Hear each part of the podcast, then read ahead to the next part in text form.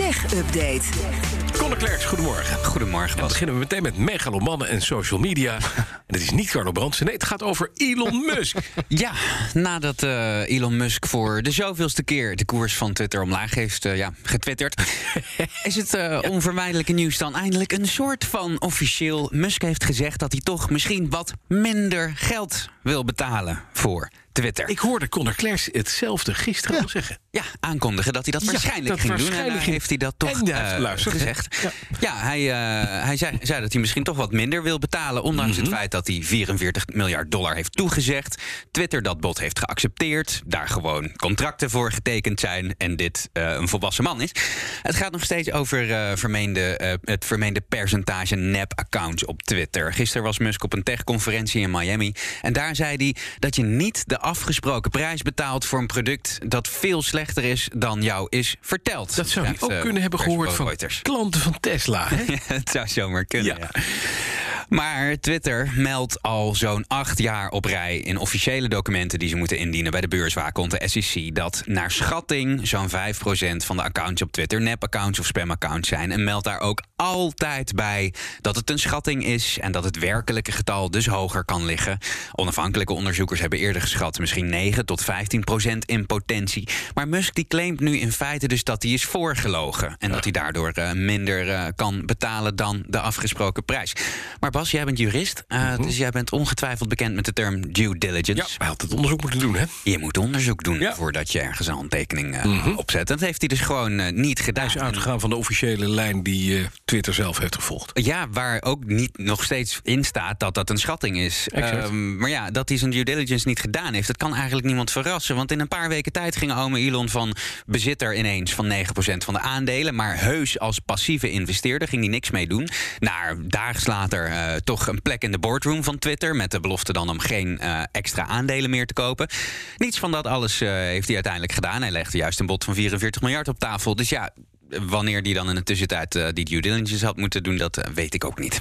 Nee, maar toch, hè, dit gaat over die, over die betwiste accounts, die fake accounts. Het zorgt wel, hè, naarmate je minder, minder echte accounts hebt, voor eh, omzetderving.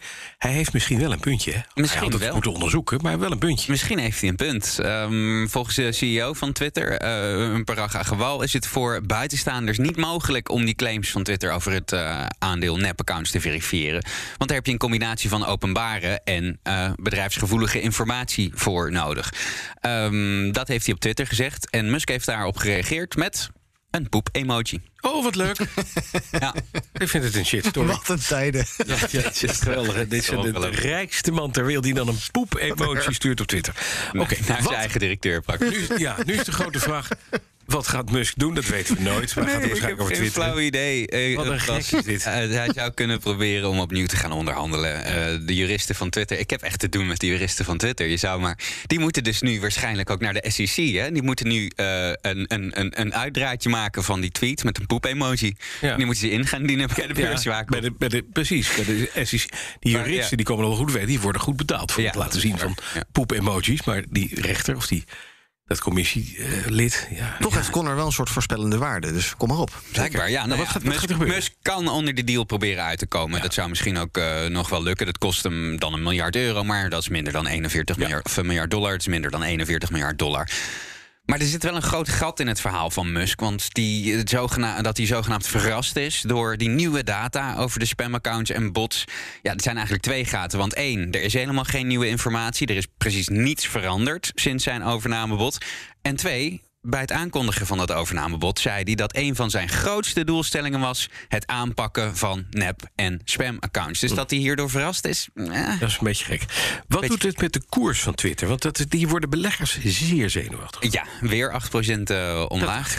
Rond de 37 dollar eh, per aandeel. is leuk om in de gaten te houden of de eh beurswaakhond SEC nu iets gaat doen hieraan. Ehm, en daar durf ik niet echt iets over te voorspellen. Behalve dat ze in het verleden heel voorzichtig zijn geweest met Musk. Met name omdat eh, eh, de Tesla-aandelen het zo goed doen. En als zij Musk aanpakken, dan pakken ze eigenlijk de aandeelhouders van Tesla aan. En dat is dan weer niet helemaal in het belang. Bedoeling, nee. Ja. Nog een rare man met een raar gedragspatroon op eh, social media. Carlo.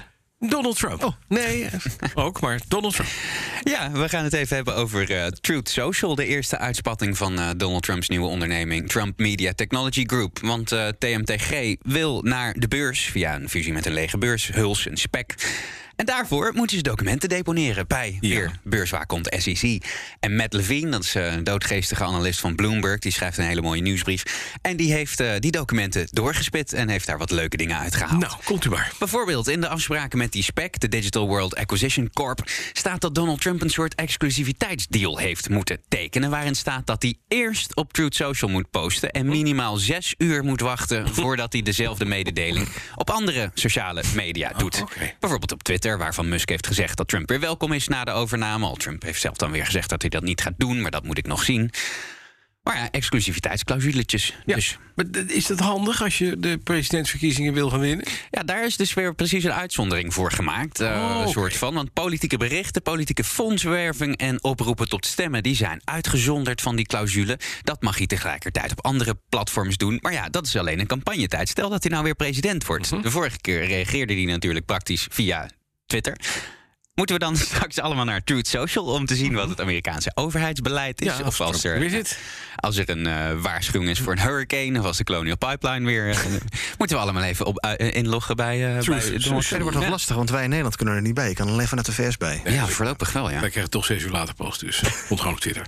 Maar eh, even nog in die documenten, wat staat er over de verwachtingen van Truth Social op het gebied van bijvoorbeeld gebruikers of het aantal gebruikers? Helemaal niks. Er Niks. staat toch helemaal niks in. Niet Dat van dit blijkbaar- vliegen bij 140.000 Nee, mensen. vinden ze niet belangrijk. Nee. Ze hebben een soort eh na- maar- natte vingerwerkberekening gemaakt dat eh, Twitter dus 41 miljard waard, waard is. Dus dan is Truth Social vast wel 1,7 miljard waard. Want ja, waarom niet? Inderdaad. Wat was je man, hè? Miljarden. Te gek. Ik kan dit gewoon. Twitter dit. Dankjewel, Conor. De BNR Tech Update wordt mede mogelijk gemaakt door Lenklen. Lenklen. Betrokken expertise, gedreven resultaat.